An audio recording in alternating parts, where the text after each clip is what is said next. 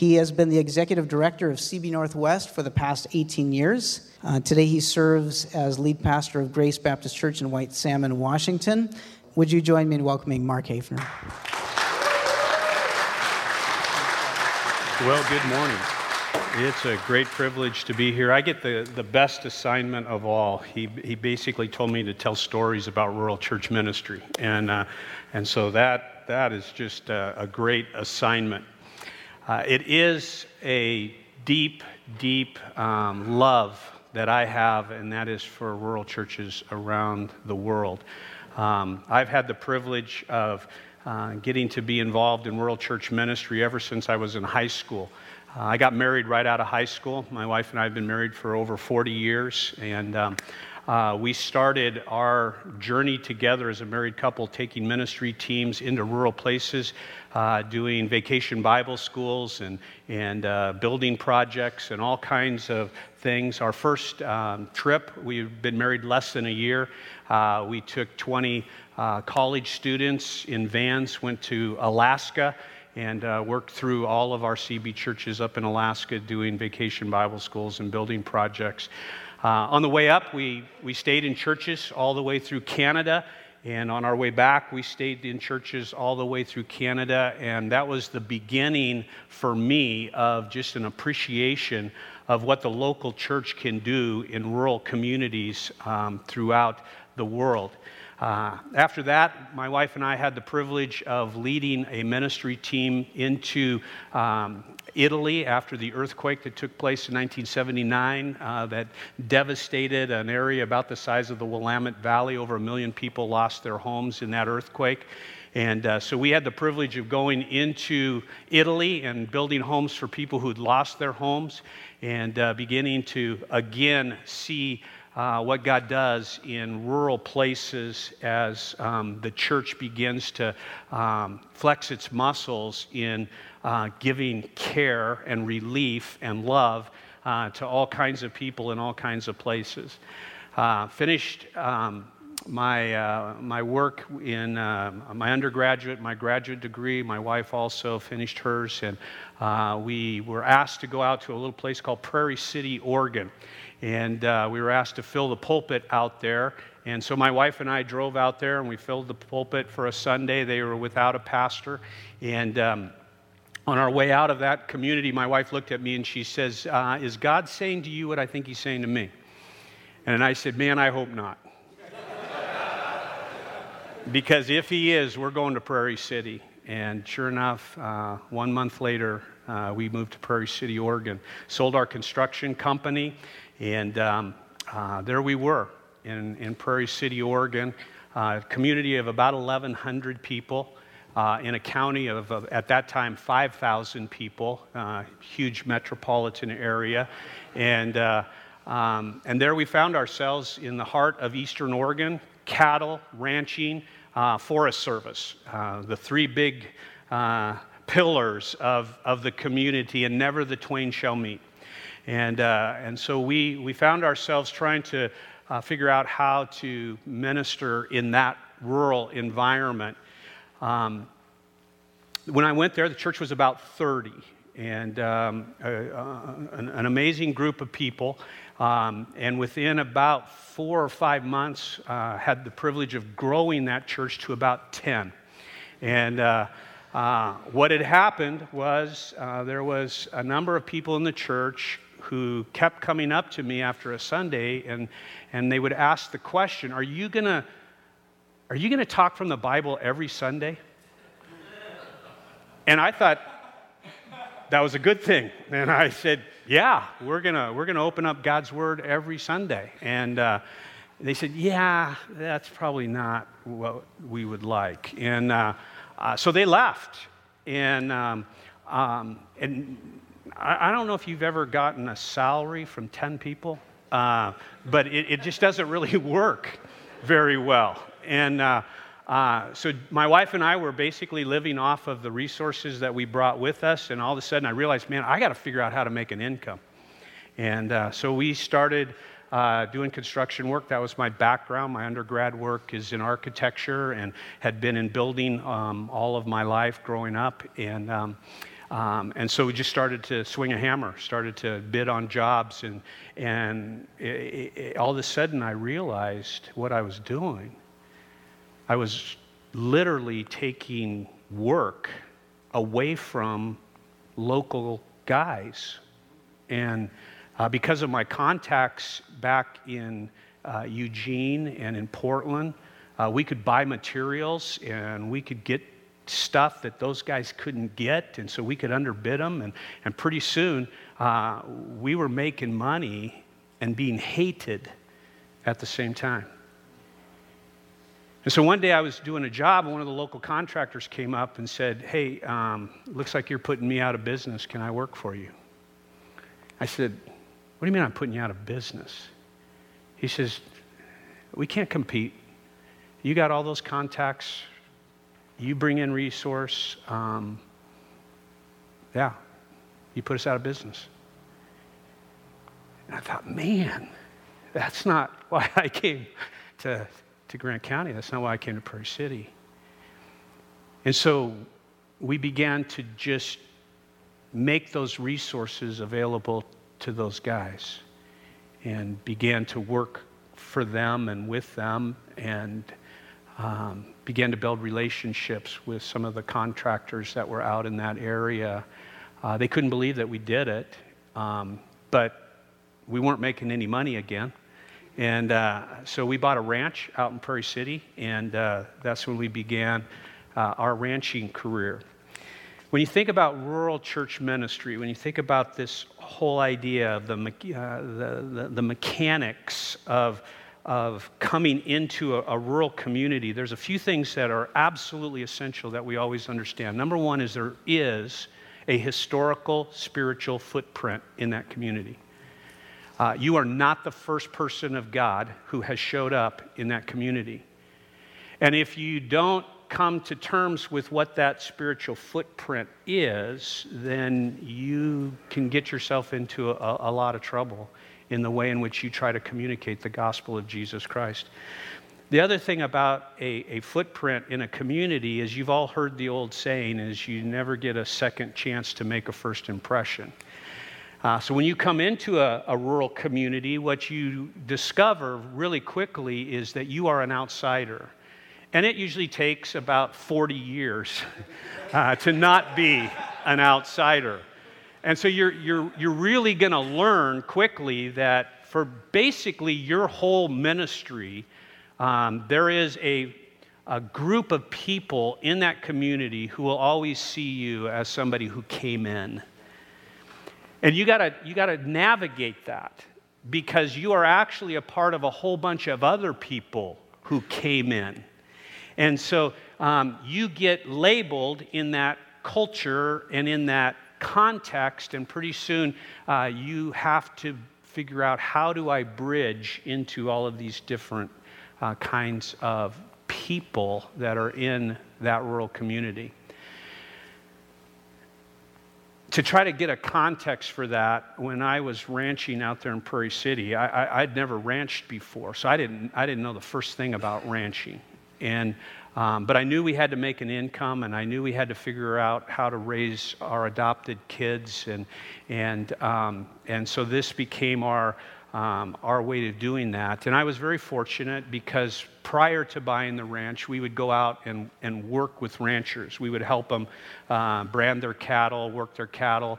Uh, we'd help them move their cattle. And, um, and we, we spent a lot of time just going from ranch to ranch, meeting guys and volunteering our labor and uh, just getting to know uh, the community. Because when a branding is taking place or when you're moving cattle, uh, you help one another. And so many of the ranchers show up to help. And so you begin to figure out who the families are. You begin to figure out where the ranches are. You begin to figure out a, a whole bunch of those kinds of things in that environment. However, in our community, we had a gal who was the vet, uh, a, a, woman vet, and she was an atheist, and she was um, uh, a strong woman. Uh, strong in every way physically strong, emotionally strong, had a strong mouth. Um, she, was, uh, she was just uh, a, a, woman vet who was um, incredibly good at what she did. She was one of the best vets uh, in uh, Eastern Oregon and highly desired. But she was a woman. And uh, after we would work cattle, um, and the guys would go to eat lunch, if you start thinking of social strata, the two lowest people in a ranching culture are a woman vet and a pastor. And, uh, and so those two people are, are at the bottom of the, of the barrel when it comes to um, those that you want to associate with. So I spent a lot of time with the woman vet. Uh, because nobody wanted to eat with us or drink coffee with us. And uh, so we spent a lot of time talking about, about uh, farming, about ranching, about uh, the community, and all that kind of stuff. And then I bought the ranch. And so I went to Julie and I said, Hey, Julie, I said, um, I know you got a company called Beef for Profit. Um, what would it take to have you teach me to ranch? And she, she looked at me and she said, You got to be kidding. You really want to get into this industry? All these guys are going bankrupt and you want to get into the industry. I said, Yeah, it's, it's, it's the only thing that I know to do. And so she said, Well, if you'll do everything that I say, then I'll be happy to coach you. And uh, so I said, Okay, well, what's the first thing? She says, You can't borrow any money. I thought, Okay, I'm good with that. Uh, I, I don't like borrowing money anyway, which means you're going to start with two cows okay? Because that's all the money I got, right?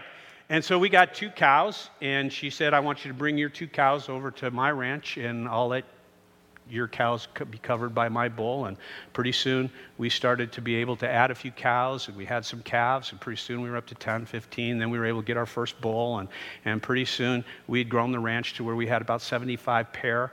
And, um, and uh, it, it, was, it, was, it was a wonderful thing. There was one day when we were at the fair. Okay, we're talking rural, right? So you're at the county fair. And we're at the county fair, and my kids were showing their beef. They had their, their steers, and uh, they were showing their beef, and they all came from our, our cattle. And four other uh, kids from the school were showing our beef. They had bought some of our steers. And so we had eight steers in um, in, in the 4 H FFA cattle um, show there in, in Grant County. And um, after the show, they do a thing that's called a pen, and they judge a pen of cattle. And uh, the uniformity of those cattle, the, um, um, the marketability of those cattle are what they're judged on. And um, we won our cattle won. And there were ranchers whose cattle were in with all the other kids. And when those ranchers figured out that those were the, the preacher's cattle, ticked them off. And they were in the barn where all the cattle were, and they were cussing the judge up one side and down the other side. And a rancher by the name of Russell walked up to those guys. And Russell would never let a kid buy any of his cattle for 4 H or FFA. He just, didn't, he, he just didn't want to be a part of that. But he was the largest landholder in Grant County. Probably owned more cattle than, than anybody in Grant County. And he walked up to all these guys, and he knew them all personally because he's fifth generation Grant County rancher. He knew them all. And he listened to them, and they turned to him and you know, said what they thought about the preacher's cattle and the judge. And he looked at him and he said this. He says, I just got one thing I want to say to you guys. Those are the best cattle that were in the show. And I want to tell you that preacher hasn't borrowed a dime. I went from a bottom feeder to the pastor rancher. My point is, God is the one who created that opportunity. I didn't know squat about ranching. I didn't know how to navigate the, the, the fair. I didn't know, I didn't know, you know, how to win those ranchers. But God, out of that faithfulness, created opportunities that gave the opportunity to now be a person who could be listened to. Our church at that time went from about 40 people to about 300. Yeah, that's when all of a sudden the culture of our church changed because of the credibility of not just me as a pastor, but of those who were a part of our church. Well, why? Because we weren't just ranchers, but we were loggers, and we were Forest Service workers, and we were the support people and the, the school teachers. And so all of a sudden, what we began to understand was that within a rural culture, you have to understand the social dynamic of what's going on. You got to understand what's going on in the schools. You got to understand what's going on in the major industries. You got to understand what's going on at the Grange. You got to understand what it is that, that creates the fiber for that rural community. Things like uh, FFA, 4 H, uh, understanding where people are selling things and where they're buying things, who they need in their world to be successful. So, when we think about success in the rural context, one of the things that's really important to understand is that in most metropolitan areas and most suburban areas and even urban center areas, success is really about profit. Success is about gain, more people, more money, more buildings, more territory. Do I have more today than I had yesterday? And if you can see that progression, then you go, that's success. In most rural communities that are uh, especially agricultural based, the picture of success is can I farm again next year? In other words, it's got nothing to do with how much I've gained. It has to do with do I have enough to be able to start again next year? So, for the cattleman, did I sell enough cattle to pay the bank so that I could survive for another year? For the, the crop, did I have enough crop to be able to plant the next year?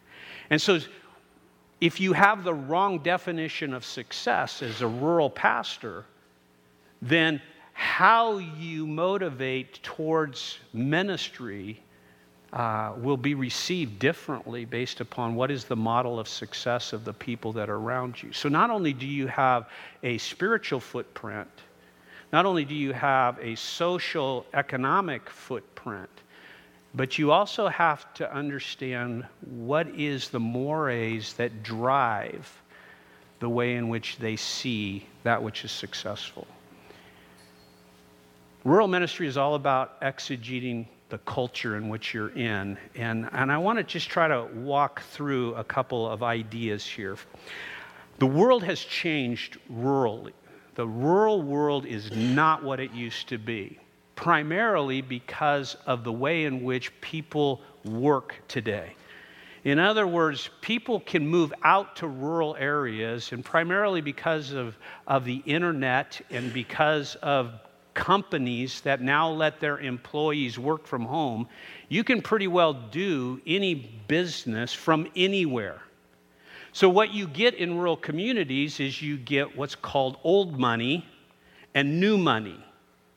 Old money has to do with the landowners, the people who own the farms. They own the timber, they own the ground. Uh, they've been there for generations, and they have a certain level of wealth because they own everything. It doesn't mean that they live wealthy, it just means that they have the footprint in the county uh, because of their longevity in, in, the, in, the, in the culture. But then you have these guys who come in to the rural areas and they're new money. They're being paid by a company like Boeing or something like that, and they can work out in a rural area, and they bring some large paychecks with them, and so they buy a piece of the old, and they build a really nice house on it. And all of a sudden, what happens is a group of people begin to say, you know, that's a pretty nice place to live, and I can buy a piece of that. And pretty soon, you start getting old money selling what they have to new money. And pretty soon, what happens is the culture of the community finds itself in a collision. Because all of that new money is bringing in a whole different set of mores as it relates to success. It's bringing in a whole new value system. And now all of a sudden, what has been is actually gaining from what's coming in, but all of a sudden it's a trade off because they realize that they're losing the rural that they had. How do you shepherd new money and old money? How do you shepherd those who come in who have a a social agenda that is highly diverse from the historical social agenda of that community? How do you shepherd the politics of that? What does that mean in the school system? What does that mean in local government? What does that mean for the, the police? When you go and you start to shepherd in a rural community, you have to come to terms with what is it that I've just entered into? I'm at one of the, the, the probably the, the highest new money, old money places that I've ever seen. I live in White Salmon, Washington. Community of uh, White Salmon proper is less than 2,000 people. Area around us is about seven to 8,000 people. Okay, cross the river into Hood River, and now all of a sudden the, the population starts to, to grow uh, quite a bit, especially as you head up towards the Dalles. But on our side of the river, it's still pretty rural. But Boeing bought out Insitu, which is the number one drone building, manufacturing, designing company in the world. That is in our town. So now Boeing money has come into our community, which is forest, cherries, all kinds of, of um, fruit trees. It's one of the, the, the greatest fruit producing areas uh, in the United States, probably even in the world. And, um, and there is this tremendous tension in white salmon. And I've got both of them in my church. How do you shepherd that? How do you shepherd that? Uh, our speaker this morning highlighted something that I want to highlight because it is, in my opinion, the most important thing that you can gain from a rural conference. And that is this concept of shepherding. You have to understand the principles of being a shepherd if you're going to be successful in growing a church in a rural community. Shepherding is the most important thing that you can ever do as a pastor in a rural community. And the reason is is because as a shepherd in a rural community, what you find yourself doing is you find yourself um, becoming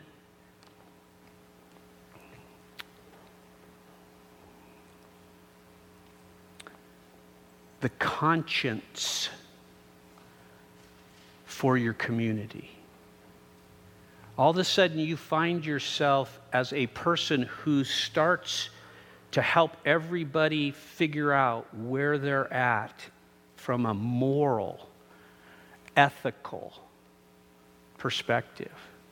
All of a sudden, what you realize is I don't shepherd a church, I shepherd a county. All of a sudden, I realize I am the shepherd to the sheriffs and the police and the troopers. All of a sudden, you find you are the name that they call whenever there's a memorial service that needs to be done. All of a sudden, you find that you have all these members that you didn't even know were a part of your church when their kids need to be married. Uh, you, you, you find out all these things that you are that you didn't even know you were. And pretty soon, there's a prayer that needs to be done, and you do it. Um, pretty soon, you're the person that they look to in the county, and all of a sudden, you realize that your spiritual influence begins to be a covering of ethic within your, your community, within that area. The flip side of that is that when you begin to understand that, you realize that multi site is not a new concept.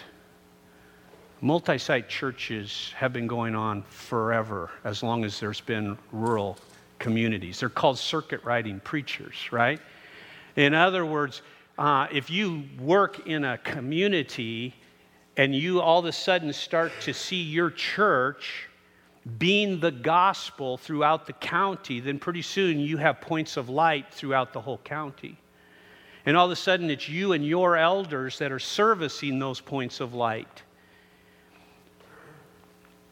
In the middle of my ministry at Prairie City, we had 23 places throughout the county where we did gospel ministry. 13 of them were multi site church, some of 10 down a road that went to Izee, a group of ranchers. Up on top to a Dixie, a group of loggers, and a few road crew guys who lived up there. All of a sudden, you found yourself out at a place called Fox and then Dayville, and then a place called Long Creek. And, and all of a sudden, what happened is you began to realize that those places needed shepherding, and you're the guy. And pretty soon, you realize as a shepherd in a rural community that you're dead if you don't reproduce shepherds. If you're not multiplying yourself, then you're, you're in trouble. And so your primary responsibility is how do I identify, train, mentor, and empower next generation shepherds? Because as your ministry begins to, to blossom, you will have points of light, and the county is too big.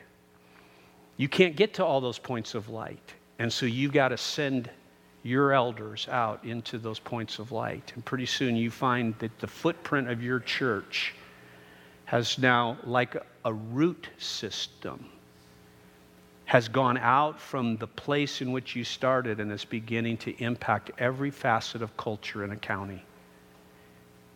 And the minute that begins to happen, you're in a war with the evil one.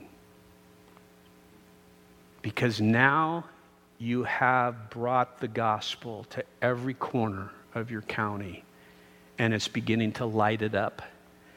You're beginning to deal with generational sin. So let me give you an example of what I mean by that. When I uh, pastored in one of our rural communities, uh, I came to the church, and when I was there, um, all of a sudden it was in two weeks, 90% of the offerings were gone. That's a rude awakening, right? Okay? I mean, you know, it, it's tough. You know, you're passing the plate, people are giving an offering, and all of a sudden 90% of it goes away. Well, what in the world happened? So then one of your elders comes up to you. At that time, they were deacons. Uh, they came up to you and they said, You know what? I, there's just not enough money to pay. Uh, maybe it's time for you to leave. You're kind of going, whoa, what just happened here? And you don't have a clue.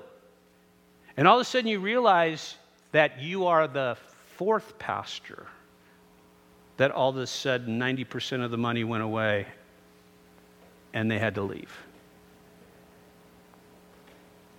Fortunately for my wife and I, we were able to say, that's all right. We don't, we don't need your paycheck. God had blessed my wife and I to where we didn't need the church's paycheck to be able to pastor. So all of a sudden, the, the people that were trying to remove us, their greatest strategy was gone. So they picked a different strategy. That is, we'll just quit. And if we'll leave, then there won't be anybody and, and he'll have to leave. So showed up Sunday and whoa, where is everybody? They're gone. So we started to pray and, okay, God, what do we do? So this guy got drunk, started beating up on his wife. So the police officer, good friend of mine, calls me and says, Hey, I need some help. So we go in on a domestic, and so we go in on this domestic, and we get this guy, and uh, we get him over to the church, and he's in my office. name's Roger, and and Roger has a history of doing this. And after a certain period of time of spending time with Roger, Roger prays to receive Jesus Christ. Comes to know Christ as his Savior. He's a logger and a powder monkey. He blows up things for logging companies. That's what he does for a, a job. So we needed to put a new furnace in, and we needed a hole in our foundation of our church. And Roger says, Hey, I can put that hole in there for you. And I said, Roger, I said, Man, dude, I, I trust you, Roger, but here's my problem. Um, in our local newspaper, Pastor Blows Up Church is just not a good title. And, uh, and so Roger was actually pretty put out by the fact that I, I wouldn't let him blow the hole in our foundation. Um, but as Roger uh, came to know Christ, uh, we were probably about three weeks into his salvation. And I said, Roger, uh, I'd really like to meet with you uh, in the morning before you go to work, um, just to kind of do a Bible study with you and, and to start getting you grounded in God's Word. And he looked at me and he said, You're, You want to get together before I go to work? I said, Yeah. And he says, Okay. How much time do we need in the morning? I said, About an hour. He says, Okay, I'll see you at 3:30.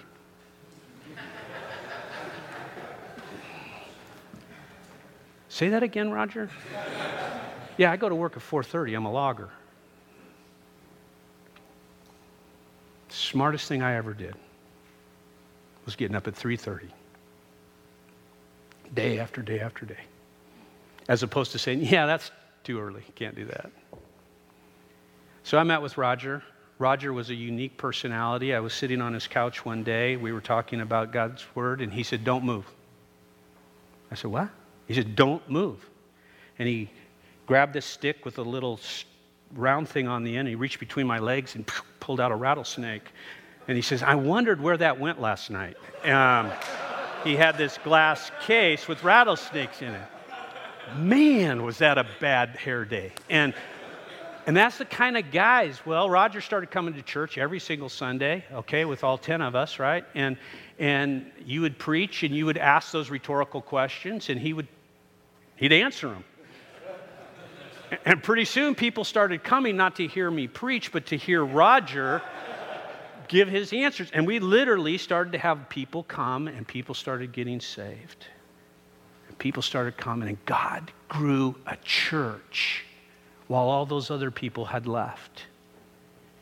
And then some of those people said, Why did we leave? And so they started to come back, and then all of a sudden, the reason showed itself.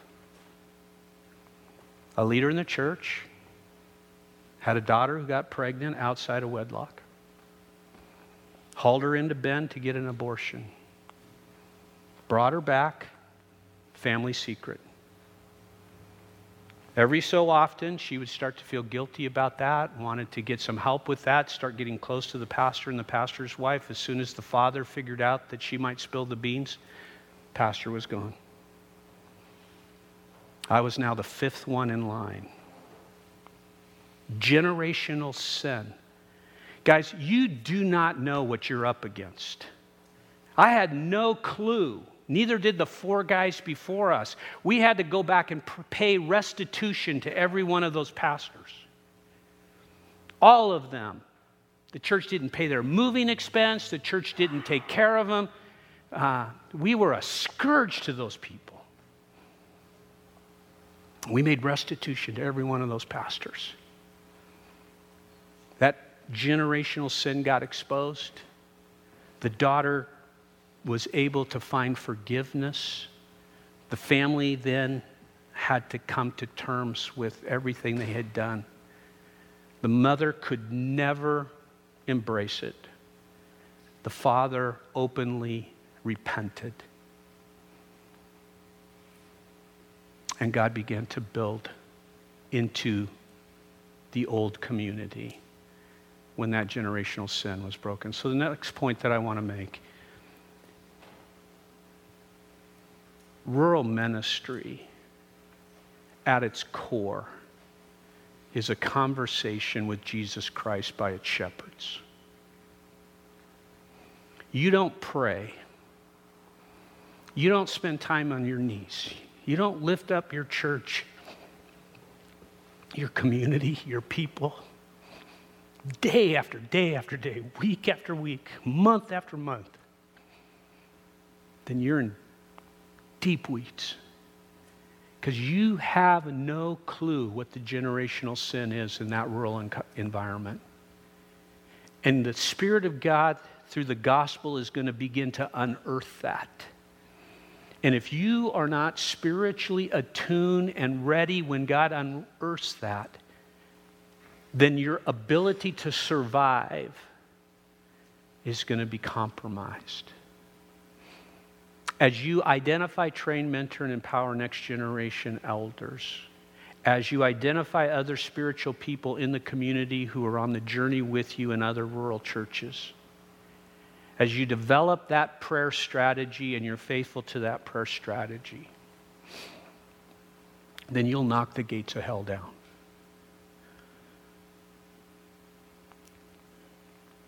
Rural church shepherding is only lonely if you see yourself as the shepherd. But if you realize that Jesus Christ is the shepherd, and you realize that your responsibility is to reproduce yourself into other people who can shepherd, rural ministry never has to be lonely. But if you're the guy, the number one guy, you're the you know, you're the pastor. If you, if you wear that mantle, you'll find yourself very lonely. The last thing that I want to just share with you before we go to lunch is as you think about defeating strongholds. I had a, a lady in my church, her name was Dorothy. Uh, probably every church has a Dorothy, I don't know. But, uh, but Dorothy's uh, husband, Mel, uh, they were a ranching family. They were moving cattle on Highway 26, and a semi truck was coming down the hill. Didn't see the uh, the sign that cattle were in the road. Hit her husband. He was killed on his horse on Highway 26. So she was a widow, and she was uh, elderly when I got there, and um, I'd pastored in the church for about three years. And one day, uh, Dorothy walked up to me and she says, uh, I think it's about time for you to leave. And um, I looked at Dorothy and I said, Dorothy, um, I'll make you a deal. I will leave the day you become nice.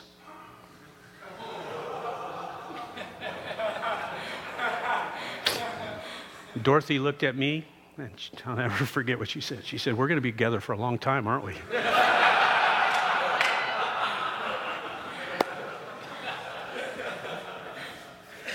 Dorothy was a Blazer fan. So, in our community, at 12 o'clock, the fire horn went off. So, if you weren't done with your sermon by 12 o'clock, you were done anyway, because the fire alarm went off. And uh, and so, you know, everybody kind of went, okay, it's 12 o'clock, there's the fire horn. And uh, uh, so Dorothy, when the fire horn would go off, didn't matter where we were at in the service, she was got, got up and started heading home because she wanted to make sure she was there to watch the, the Blazers on the TV. And uh, she had her seat. Um, if we had visitors who sat in her seat, she'd walk up to them and say, Hey, you're in my seat. You need to get out of there. Uh, she was just mean. Um, but she was a, a kind mean. Uh, in other words, she came by it naturally. She was a, she was a, she was a rancher's wife. She worked with cowboys. She, she cooked and, and she made sure that they did what they were supposed to do. And now her husband's gone, and so she's trying to run a ranch and she's trying to uh, wrangle all of these cowboys and make it all happen. So she was just mean. She was tough. She was strong. And I loved her. As you know, I have a lot of kids, and one of my daughters came down with a rare form of skin cancer. Another daughter had to have her jaw moved back a half an inch. She didn't have any teeth that, taught, that touched, and so they had to rebuild her whole her jaw.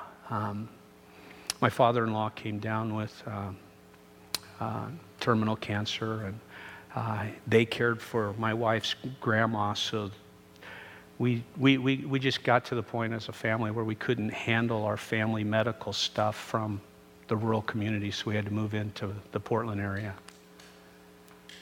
Um, so I basically thought I'd pick up my nail belt and go work in Portland until we got through these medical things and then go back to Prairie City. And my elders came and sat down with me and said, Yeah, um, you're not coming back.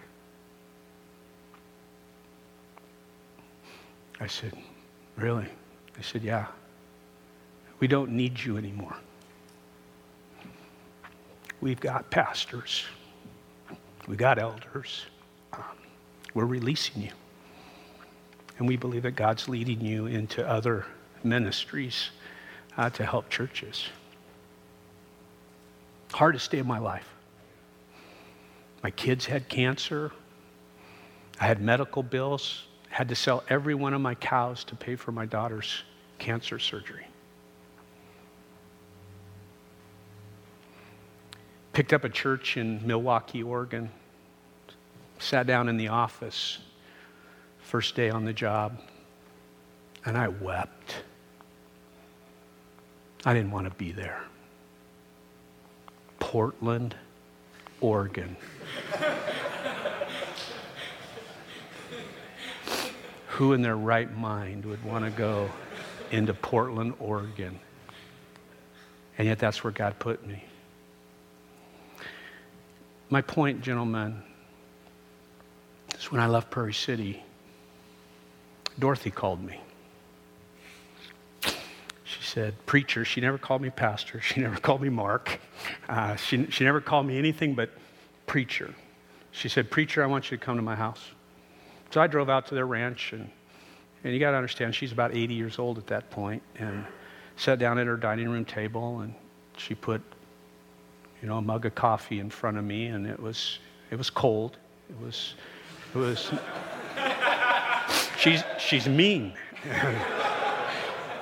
and I took a sip, and she kind of smiled, and she said, "Oh, would, would you like that heated?" Said, "Yeah, that'd be a good idea, Dorothy." You know. So she took my coffee and went back over heated. She's a great lady.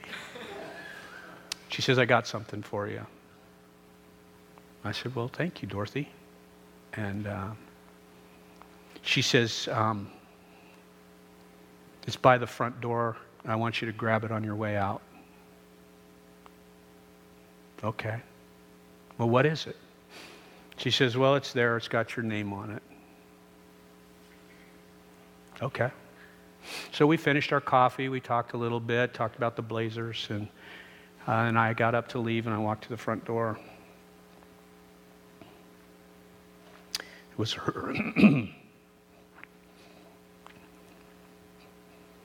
it was her husband's cowboy hat. Mel's. I picked up that hat, still have it in my office today. I thought, I can't, I can't walk out this door without going back. So I walked back in the kitchen. She says, I told you to leave. I said, Dorothy, I, I, I, can't leave without just telling you how thankful I am for that. And this is what she said to me. This is what shepherding is, gentlemen. She says, You're the only man who ever treated me like my husband did. You've always told me the truth. You've always told me to stop being mean. She said, My husband was a gentle man, a loving man, and a leader in the church. And she says, The reason it's so hard for me is because when you get up, you remind me of my husband. He planted this church. I didn't know that till that day. Shepherding guys. Sometimes they're mean. Sometimes they're atheists. Sometimes they're a group of cattlemen who think more highly of themselves than they ought to think. Sometimes they're teachers. Sometimes they're Forest Service workers, loggers, and ranchers.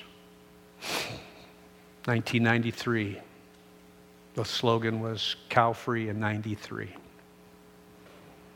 Had a huge forest fire out in Grant County. The environmentalists went after that circumstance, shut down the forest so the loggers couldn't get in and get the wood. The ranchers were being told to take their cattle out of the forest. And everybody saw it as the Forest Service's fault. And the ranchers and the loggers showed up at our Forest Service office, locked and loaded. And it was a Forest Service worker, a rancher, and a logger and myself on that day that stopped a county from doing something really, really stupid. The title of my message the next Sunday was Check Your Guns at the Door. How do we get along in a rural community as a pastor with the diversity that comes forth You've got to figure it out.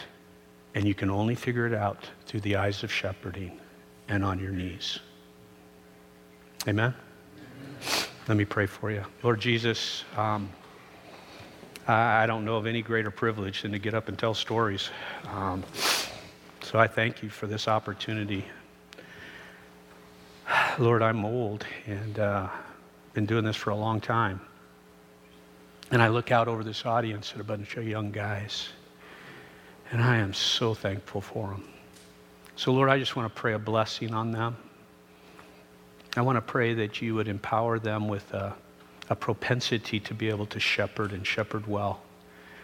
I want to pray that you would give them just inroads into culture with the gospel so that their ministries might spread like root system throughout their county to where all of a sudden they become multi site, multi generational. And Lord, that the influence of their church would make a difference. So, God, I just thank you for them and I commit them into your hands. In Jesus' name, amen. Thank you.